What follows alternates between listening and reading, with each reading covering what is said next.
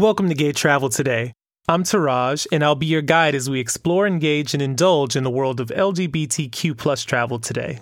Carnival Cruise Line just announced it may not sail at full capacity until the year 2022. The cruise line giant has pushed its cancellation of future sail, new sailing expeditions, and ship renovations all the way out until the end of this year. The CEO, Arnold Donald, is calling the nature of the restart as a country by country and destination by destination basis. When cruising gets going again, ships are expected to start with less than 50% occupancy to keep passengers and staff safe. Carnival is also planning to remove several ships from its fleet this year, creating an overall 9% reduction in capacity. Cruising has been such a big part of the travel industry, so this is definitely sad news. It wasn't until a few years ago that I had the chance to go on my very first cruise. I absolutely loved the experience so much that I filmed one of my own music videos on a cruise ship.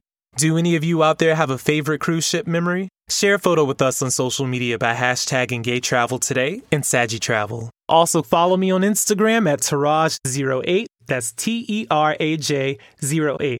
And also follow the provider of this awesome content, Sagi Travel Friendly. That's S A G I Travel Friendly. And remember to use the Gay Travel skill to book your next destination and also get those much needed up to date travel advisories. All you have to do is enable Gay Travel skill on your favorite voice assistant and tell it to simply open Gay Travel. I'll catch you tomorrow, so bon voyage wherever you are.